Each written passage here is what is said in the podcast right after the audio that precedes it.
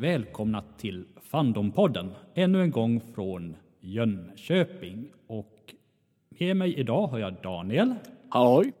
och sen är det jag själv, Karl-Johan här. Vi blev tyvärr inte fler den här gången. Hur har din sommar varit? Ja, den har varit eh, intressant kan man säga. Du då? Ingenting science fiction-artat? Både jag och nej, mest varit på den egna fronten när det gäller mitt eget science fiction. Men annars har det inte varit något så stort direkt. Okej. Nej, jag och eh, Hulda och hela familjen, vi var ju på världskongressen nu i Helsingfors. Och vi hade trevligt där. Men det kanske vi kan, det har pratats mycket om eh, världskongressen nu på sistone, så vi kanske kan prata om någonting annat. Ja, Och du hade pratat om, an- anmält önskemål om att prata lite om Heinlein och Starship Troopers, eller Stjärnsoldat som heter på sve- svenska. ja. Underbara filmer. Tyvärr så har jag inte kommit till böckerna än. Okej, det skrevs ju bara en bok. Det gör det. Ja, det skrevs en bok av eh, Heinlein. Det var väl 1957 den kom ut eller något sånt. Jag vet att den är jävligt gammal. Ja.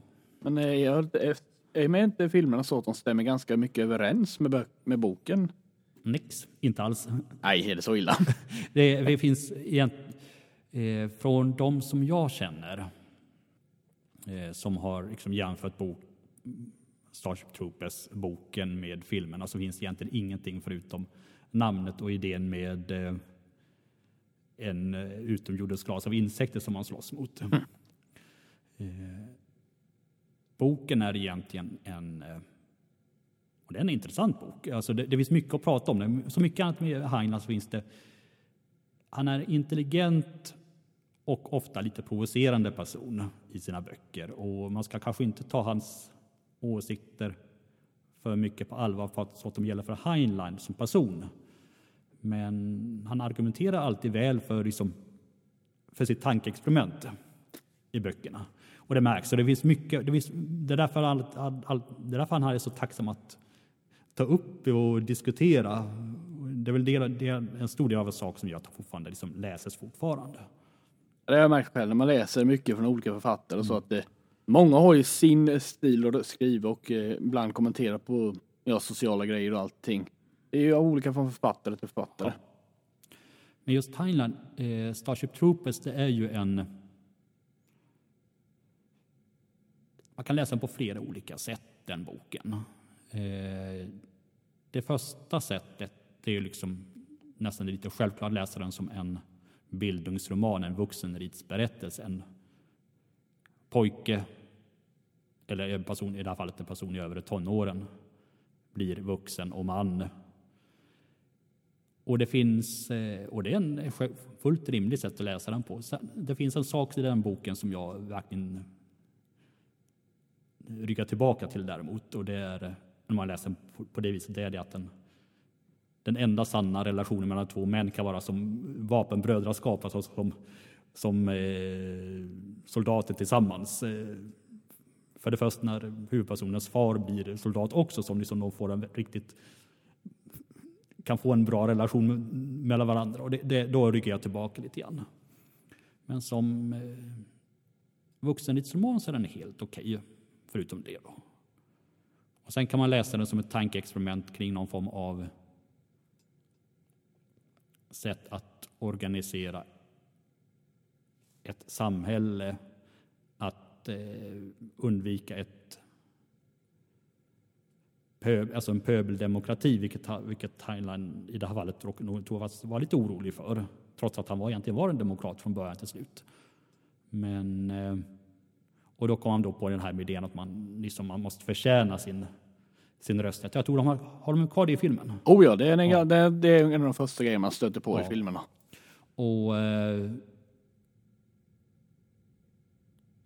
som tankeexperiment kan det vara lite kul att läsa, men eh, jag håller inte, jag håller inte med om, att, om hans premiss där egentligen. Ja, det, jag kan säga direkt att det, jag har ju sett filmerna ganska ett antal gånger och eh, just hela den här idén med att eh, förtjäna sin röst, det känner jag någonting som vi bör acceptera i det moderna samhället. Mm. Jag menar, det jag menar, om man inte nu eh, tillge, håller med det som blir, varför ska man ens vara förtjäna att rösta? Jo. Sen är det problemet är att tittar man på egentligen alla rösträttsrörelser som har funnits och alla människorättsrörelser som har funnits egentligen så har de ju all, alltid eh, varit extremt starkt emot alla former av liksom att villkora rösträtten. Och det ser man ju extremt tydligt i USA där, där eh, den svarta människorättsrörelsen liksom vill slå, slå, slå ner alla sådana här hinder som man har mot, mot eh, rösträtten i form av i form av fängelsestraff eller i form av, så blir man av med rösträtten i form av eh, eh, läskunnighetsprov, allting sånt så vill de bli av med. För liksom det, de, det slår alltid mot de svagaste grupperna i samhället. Ja. Så, det, så, det, så det, där kan jag förstå det.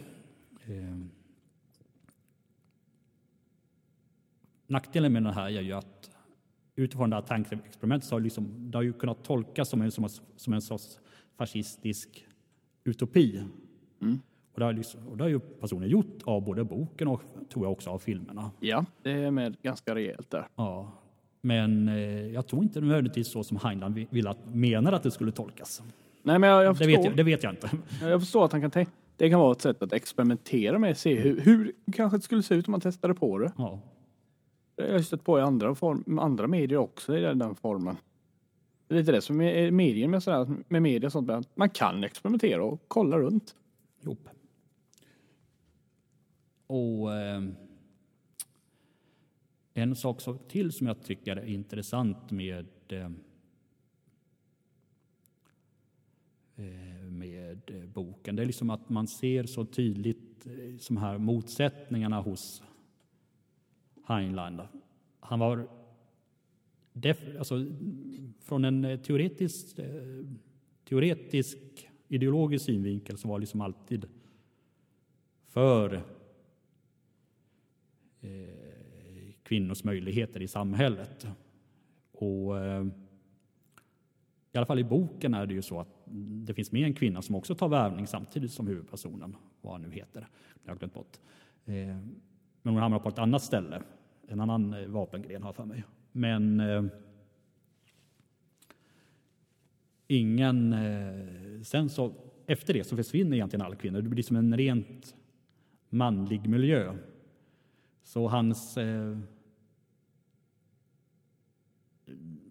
Heinlands jämställdhetsivranden liksom blir alltid så att det alltid på patrull någonstans, antingen i hans egen syn på vad kvinnor ska ägna sig åt eller på vad eh, eller hans egna fördomar eller sådär. Och det, det, är en, det, är också en sån sak som gör honom intressant som författare. I filmer är det så att där har de ingenting eh, diskriminering överhuvudtaget. Utan mm. Det finns eh, kvinnliga soldater med mm. både, i, både i strid och eh, som flyger skeppen och allting. Men där ser man ju också skillnaden på mot 40-talet eller 50-talet respektive. När gjordes filmen? Den, den 99 eller 98 var det. Ja, precis. Det är ju 40 års skillnad däremellan. Mm. Så det är, Sen så, jag tror att i boken så nämns det att eh, kvinnor anses vara särskilt lämpade att vara piloter. Så, men man, man ser dem aldrig sen i boken efter, efter liksom de första inledande kapitlen när de går i skolan och går igenom bootcamp tillsammans. Så det är ju en... Eh, men du uppskattar filmerna? Ja, jag älskar dem. Den, ettan är en solklar klassiker. Har man inte sett är det mycket där att se. Sen är det tvåan, den är lite... Ja, den, den försökte en annan genre, gjorde den. Trean är en skrikig låg budget. Okej. Jag visste bara att det var gjordes en film, inte att det gjordes flera stycken. Ja, det var uppe i fem stycken nu. Va? Japp. Men eh, fyran och femman är, är, har gjort, eh, överstod av ett japanskt företag och gjorde typ eh, datanimerad anime av det hela. Okay. Och jag kan ärligt säga, det funkar faktiskt för det. Funkar för storyn och liknande. Jo, alltså med tanke på hur att eh, de håller på med eh, springer runt i eh, jättestora pansardräkter, i alla fall i boken, så eh, det, kommer man egentligen ganska nära anime-stilen också. Jag för mig att jag såg någon recension av att det kommer sen liksom en femte film för bara någon månad sedan, eller ja. sjätte. Men, och jag tänkte, va? Mm. Det hade jag aldrig hört talas om någonting alls egentligen. Men... Ja, jag, jag tyckte om den femte gjorde jag faktiskt, men Många har klagat på den och eh, ja, det är ju deras åsikt, men mm. jag tyckte om den. Så eh, var det någon, kan du ge någon liksom, snabb recension här eller sånt där? En recension av den filmen? eller tankar kring den? Ja. Ja, det är en direkt uppföljare till, eh, till fyran. Den utspelar sig kanske bara någon månad efter eller något sånt. Ganska mycket har hänt och det... Ja, spoilers för ni som inte har sett den liknande, men eh, i filmen så handlar det mer eller mindre om att de har fått en, en krypinvasion av Mars som har hänt av, ja, med deras hjälp av ledaren som har, ja, lagt ner det för att kunna få spränga upp Mars för att få, ja, godkännhetspoäng eller något sånt där skit. Jävla, ja, typ likes på Facebook eller något sånt. Okej. Ja, det går ju som det går med huvudkaraktären Johnny Rico är fast eh, på en bas runt Mars och blir en av, en av de sista soldaterna kvar på själva planeten sen efter ett tag. Okej.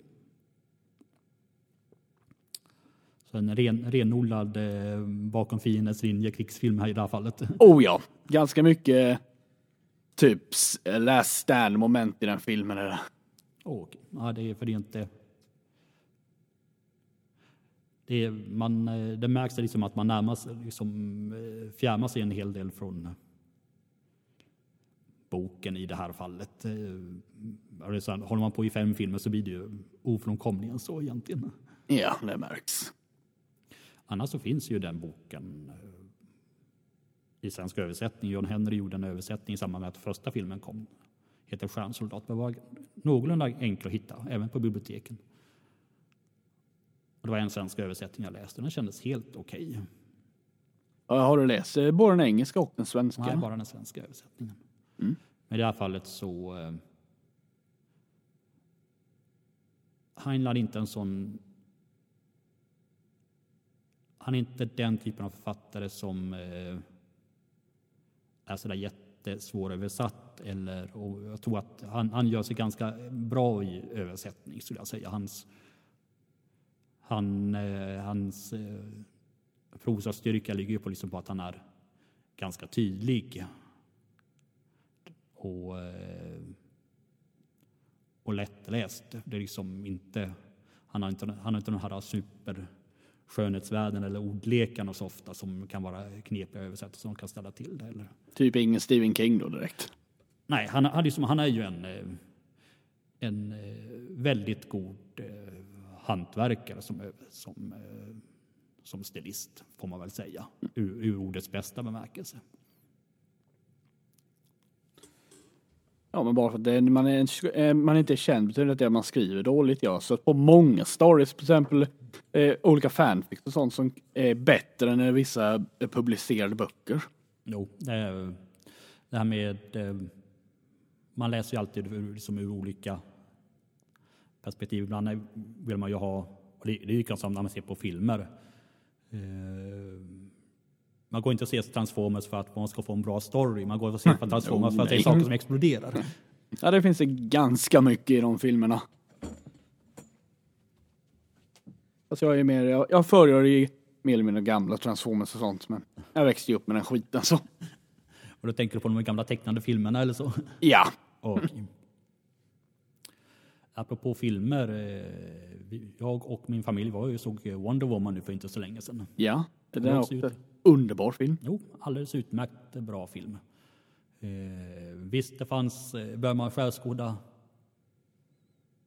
storyn ur ett, liksom historiskt perspektiv eller eh, så hittar man ganska mycket hål och eh, saker de har lappat och lagat. Ja, och, det, det eh, var inte en perfekt film, men den var inte, den var inte dålig. Nej, alltså, så, men det är som det är, samtidigt får man tänka ju, det är ju en superhjältefilm. Ja, Då precis. får man, då får man och eh,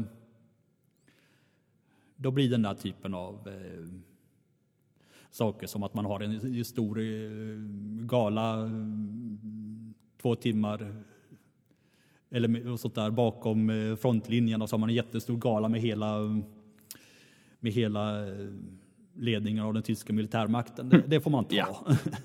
Men man kan inte räkna med att få den där hund, att den ska vara 100% exakt som det riktiga var förr i tiden. Men man får ta lite artistiska licenser när man gör filmer och sånt. Nej, däremot så jag skulle säga att de lyckades ju väldigt bra med eh, med tidsandan får jag nog Oh, säga. ja det fick de verkligen med till. både eh, med både kläder och med eh, miljöer. Oh ja.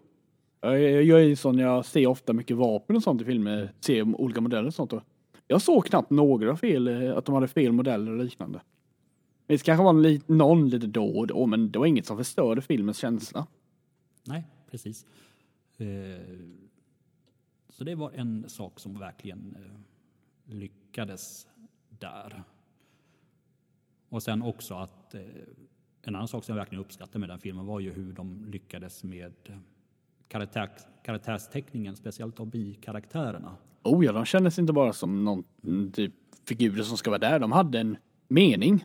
Ja, definitivt. Och det gäller speciellt skulle jag säga för eh, de här Steves lilla grupp. Ja, De allihopa hade, fick... Och där, det var nog så nästan en sak som jag blev mest imponerad av när jag tittade på filmen efteråt. Tänkte lite över filmen. Alla tre hade någon form av personlighetsdrag som var en som de led av eller, som, eller skada. Och alla, alla tre delade med sig av det här till Diana och hon lärde sig någonting av det. Och i flera av fallen, åtminstone i ett av fallen, så hjälpte hon till att liksom komma över det här. Eh, Det, Charlie är kanske det främsta exemplet. Eftersom han lider av PTSD. Alla försöker hjälpa honom, men försöker hjälpa honom som soldat. Det är först när Diana hjälper honom som man, person, som människa, som han börjar må bättre. ja. Jag tycker det fick min film också till he, hela den här rollen med att just ha en kvinna på slagfältet. Det fanns ju inte på första världskriget. säger inte det. Eh, Ja. Det fanns. Ja, men inte typ eh, på frontlinjen där i, Jo, i trenchen och allting. Jo, eh, läser man på det här så ett av eh, ett gäng, eh, åtminstone en grupp eh, eh, brittiska kvinnor ställde upp en ambulansenhet som var tänkt att kunna arbeta just vid frontlinjerna. Eh, britterna använde inte den, de, eh, de, de, de frivilliga, men de användes i, franska armén användes de i. Och de, var alltså, de var alltså beridna och eh, tog sig fram till främsta, alltså sam, gick framåt med, liksom alldeles bakom offensiven som sjukvårdare. Och eh, då vet man liksom, det, det är bland de fa, absolut farligaste jobb man kan ha. Eh, så eh, det var kvinnor som var, var eh, aktiva i, i, i frontlinjerna under hela, under hela kriget egentligen. Ja, knappast så som eh, Diana var. Inte så som Diana var, men eh, det är ändå en del av eh, superhjältepremissen där. Ja. Men jag gillar att de inte gjorde det här, hela det här omvända damseln och distress. Att det var mannen som var den hjälplösa och kvinnan var det så här superstarka. Båda två hade sin grej som de funkade med. Ja. Och apropå det där med eh, Dianas kläder som hon hade på sig liksom, i London.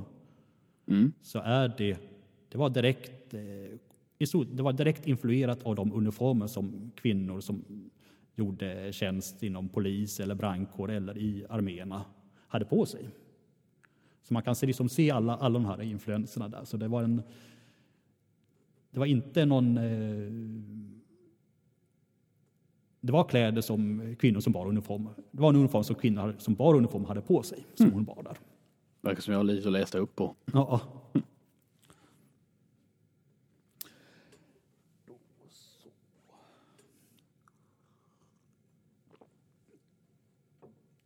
Men nu har den ju kommit som DVD, så nu finns det inte på bio längre. Men Nej. eh, det är definitivt en sevärd film. Oh, ja, det är en hög rekommendera. Ja. Så vi får se vad som händer sen med resten av filmerna. Som, eh, du har mer koll på filmen än vad jag har. Så Ja, är det någonting kom- som du ser fram emot nu under hösten? Ja, det kommer ju den nya Star Wars nu. Last Jedi kommer ju nu i december. Mm, mm. Den är ju någon man hög ser fram emot. Ja, jag, vi får se efter hur det blir. eh. Jag tyckte ju att eh, The Force Awakens, det var, det, det var liksom en eh, hyfsad eh, uppdatering av, eh, helt okej uppdatering av Ja.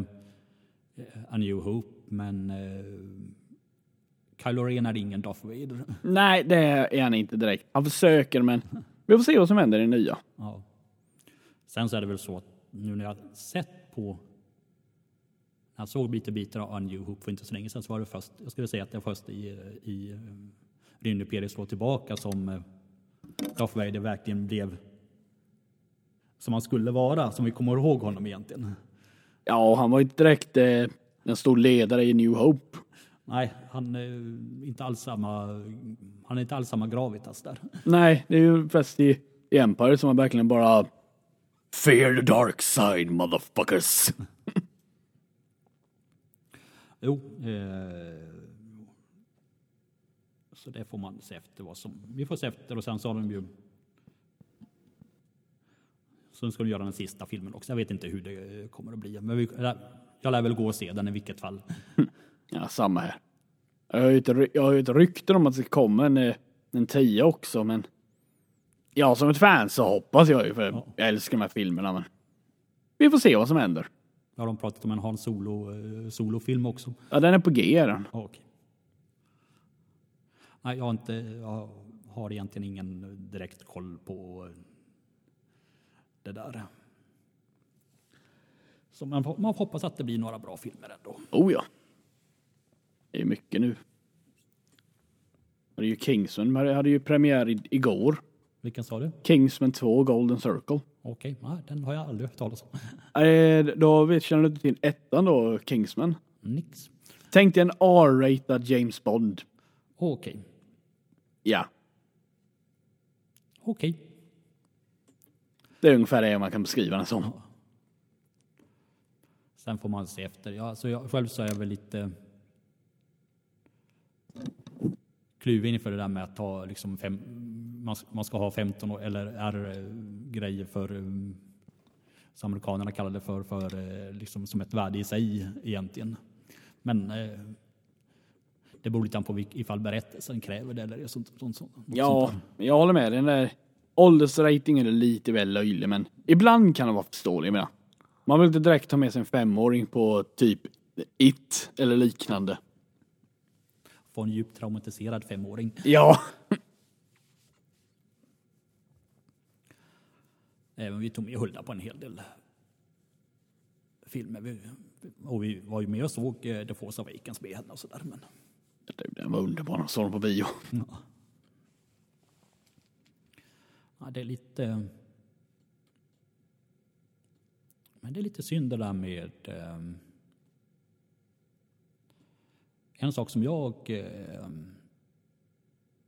märker lite grann det är ju att eh, den här kontrasten mellan hur SF-filmerna och hur SF-litteraturen, att de, liksom, de har liksom, tycker lite att de har fjärmat sig lite grann som genre nästan. Ja, det har jag också märkt. Men litteraturen kan ju bli ganska långdragen, mycket detaljer och så. Ja, men jag tänker även på um, eh, idéinnehållet. Alltså man, kan, man kan ju hitta den här uh, actionorienterade, actionorienterade, spänningsorienterade SF. Mm. Eh, och det kan man ju hitta ganska lätt. Den är, den är ju storsäljande och liksom det är inget... Gillar sån också. Det, det, det har ju sin motsvarighet bland filmerna. Ja. Ehm, däremot så... Och sen finns det den här mer... Eh, ant, antingen mer litterär eller mer idébetonade science fiction också. Den är inte riktigt... Det gör sådana SF-filmer också.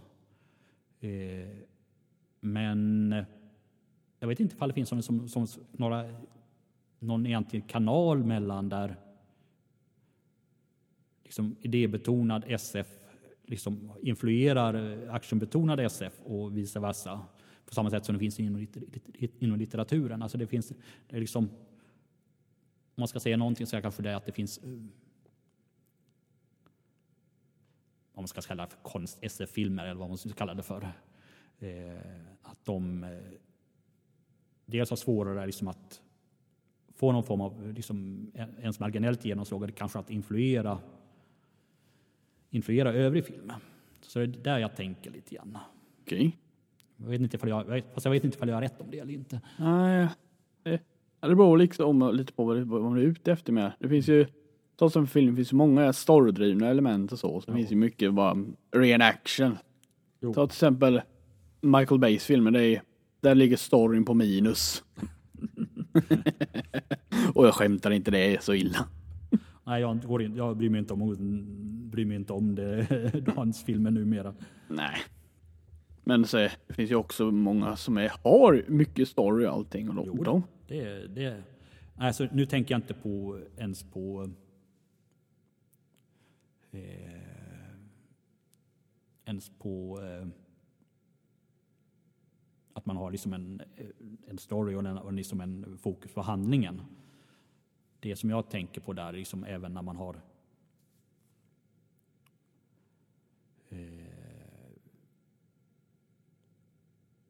det finns ju en del exempel. Matrix-filmer, i alla fall den, först, den första, hade ju liksom den här fokuset. Liksom, liksom, vad, vad är verkligheten? Vad händer när, man, när verkligheten rämnar lite grann?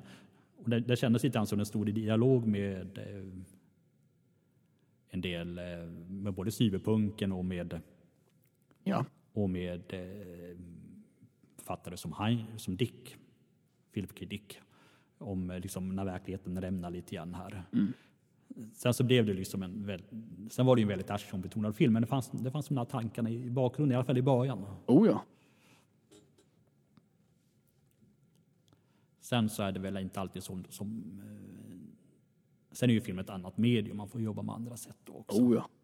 Det är lite tråkigt om man bara följer, bara, om man ska försöka följa en berättelse helt och hållet. Det kan ju bli ganska trist efter ett tag. Sen beror det på vilken typ av berättelse man har också. Så Ja. hur man, men eh, som sagt var, en berättelse blir aldrig berätt, bättre än, än, än hur den är berättad egentligen. Nej. Nej, det är du har rätt i. Satt och tänkte på, jämför Jurassic Park, filmen med boken. Och säger det, det kommer ju fan, boken är ju fan bättre. Okej. Och ändå kom ju boken efter filmen. Ja, fast jag har för mig att det var, ja, det var Michael Crichton som skrev både manus och filmen. Har för mig. Eh, Det kommer jag faktiskt Ja, jag ihåg. för mig, jag har för mig att det är det. Alltså det är Michael Crichton som skrev boken och jag för mig att jag skrev manuset Mm. till dem. Ehm, man är ju en ganska, man fattar det hela rätt, en ganska filmisk författare. Oh ja.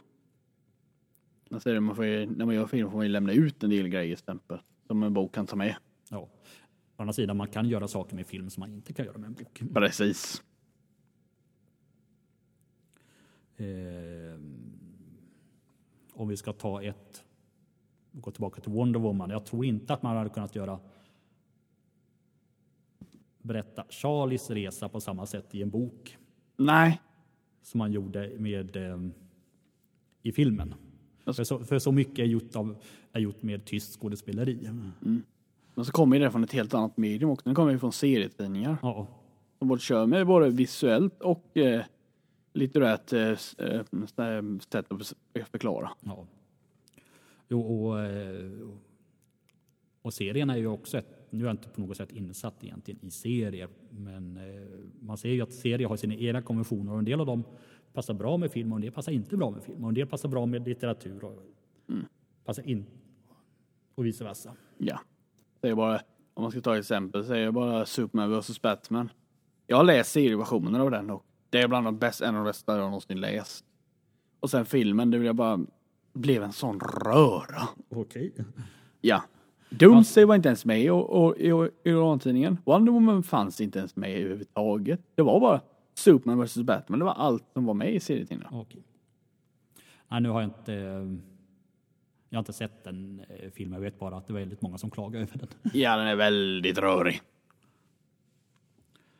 Det är ju en... Eh... Jo, det är en sak som är eh... märks i en film också. Till skillnad från en bok. I en bok kan man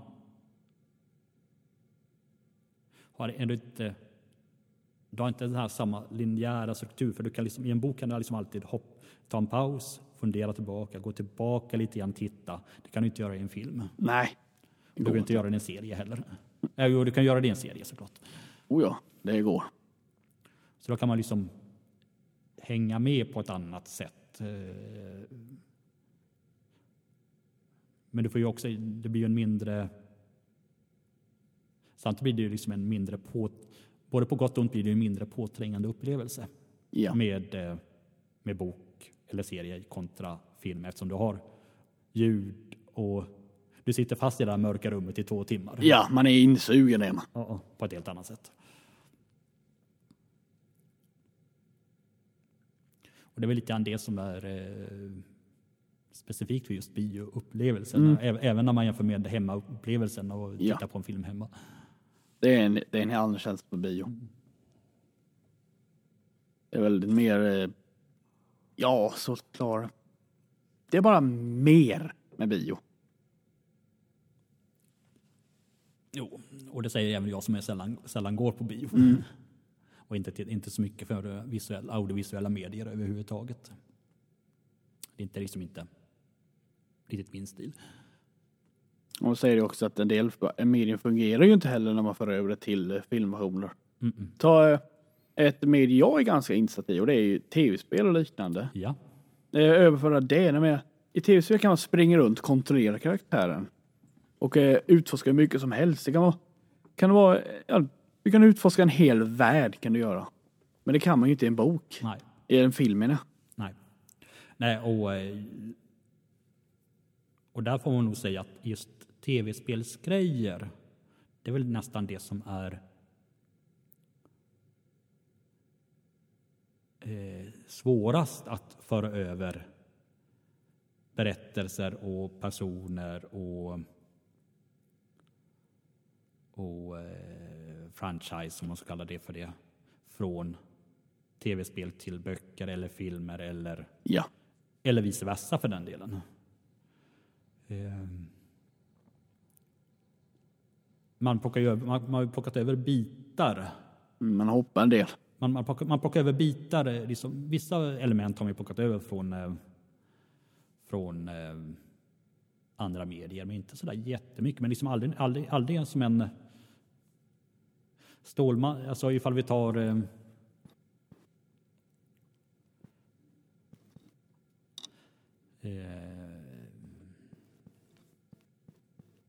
Stålman har bara både, både blivit serie och, och film. Ja.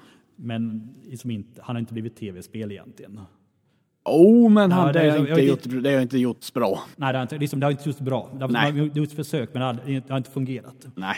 Eh, man gjorde böcker av, eh, försökte göra böcker och filmer av Doom och Mortal Kombat och det, men liksom, det, det blev inte bra det heller. Nej, det det är lite svårt känsla. I, i, I Doom till exempel, där kan man eh, ta till en demons huvud och bara slita det i tur och allting. Det är inte direkt någon, någonting man får in i en bok direkt. Även filmerna så jag för mig gjordes även, sen gjordes väl någon Mortal Kombat-film också, eller som var Tre en riktigt, riktigt kalkon. Tre stycken gjordes det. Okej. Och de är illa. Det är riktigt illa. Så eh, frågan är, alltså jag tror att den här eh, biten med att den interaktiva biten gör liksom, den ställer sådana krav på berättandet och på hur man, in, liksom hur man närmar sig mediet att det, liksom, det blir svårt att få till eh, det hela på ett bra sätt. Ja. Sen så, eh, sen är det gjort- sen finns ju de här eh, brädspelen och spelböckerna och sådär, men de är ju också, Det är en liten annan känsla för det ja de, det blir en annan känsla de fungerar både i böcker och i spelformat. Ja. Jag har stött på, ta till exempel Warhammer 40K. Ja, Jag håller på att bränna igenom Horus Heresy-serien nu. ja, Underbara serie, jag älskar det. okej. Och sen har jag kört igenom eh, eh, vad fan är det, Dawn of War, tv-spelsversionen. Ja, Också bra, också bra storytelling. Men det, är, det finns ju så jävla mycket i det universumet. jo. finns ju hur mycket jag som tror, helst Jag tror att delvis är det ju för att, eh, jag vet att när Warhammer började ge ut böcker, dels, dels, som hade dels så byggde de väldigt mycket på SF-berättelser, fantasyberättelser när de byggde sin värld. Eh, och hade mycket fokus på, på eh, sin lår, sin fluff eller vad man ska kalla det för. Och de hade ju bra författare som de plockade in. Eh, jag vet till exempel jag har för exempel för mig att eh, Brian Stableford skrev en, ganska, en hel del böcker åt dem under pseudonym. Så de hade bra författare som de använde och så fick du ska, skriva, du ska skriva böcker i den här miljön, den här världen. Eh, men... Eh, och, och, spelen var ju i hög grad också... Det här, är, det här är spel som är satta i den här världen. Och då blir det lite annorlunda jämfört med eh, jämfört med ett eh, dataspel där liksom du, har, du har spelet men du har liksom inte den här... Du, inte, du kommer till spelet först, inte till världsbygget. Lite grann. Mm. Ja, jag... det, kan, det, kan vara, det kan vara någonting sånt så att, att, som gör att Warhammer och eh, Warhammer 40K speciellt har liksom fått det där att fungera bättre. Eftersom det hanteras som en, en delad värld i första mm. hand. Det, det, är så stort med att sträcka sig över så mycket tid så att det finns ju mycket som helst att arbeta med. Däremot så eh, Däremot så vet jag till exempel inte ifall man tar en specifik kampanj som de har haft och får den att fungera som en bokserie. Det, det, det tror jag det skulle ha kunnat eh, bli eh, pannkaka av allting. Ja, det håller jag med dig om. Ta till exempel Altimore-kampanjen, det hade nog inte fungerat. Nej, det krävs en viss um,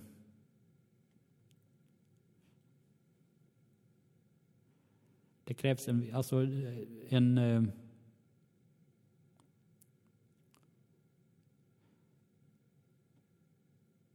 Så där, där har vi nog någonting. Alltså att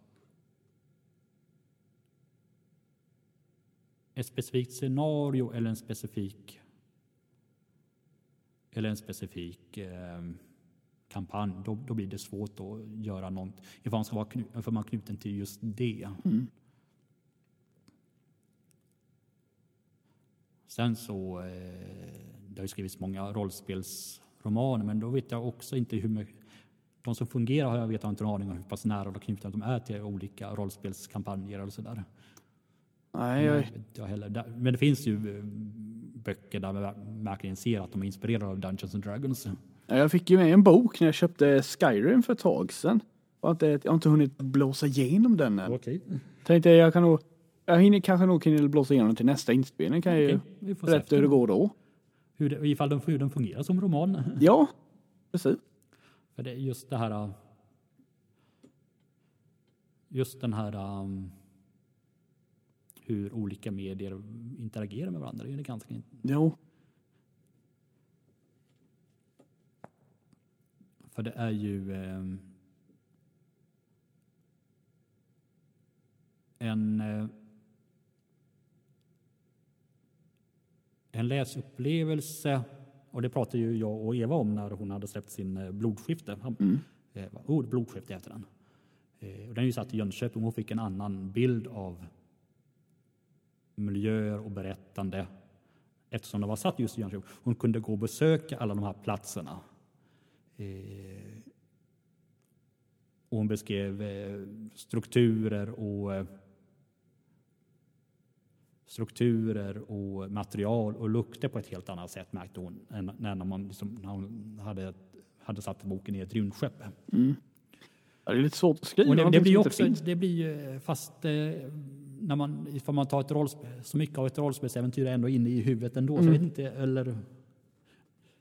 Eh, så jag vet inte ifall, hur pass väl det skulle fungera eller när man har, sitter med ett spelbord med alla figurer framför sig. Man har fortfarande samma fokus på fokus på det man ser och kanske hör och tärningarna som rullar i bakgrunden. Ja.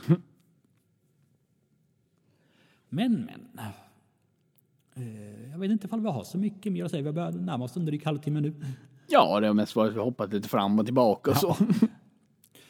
Men eh, vi får säga tack och hej då från oss i Jönköping.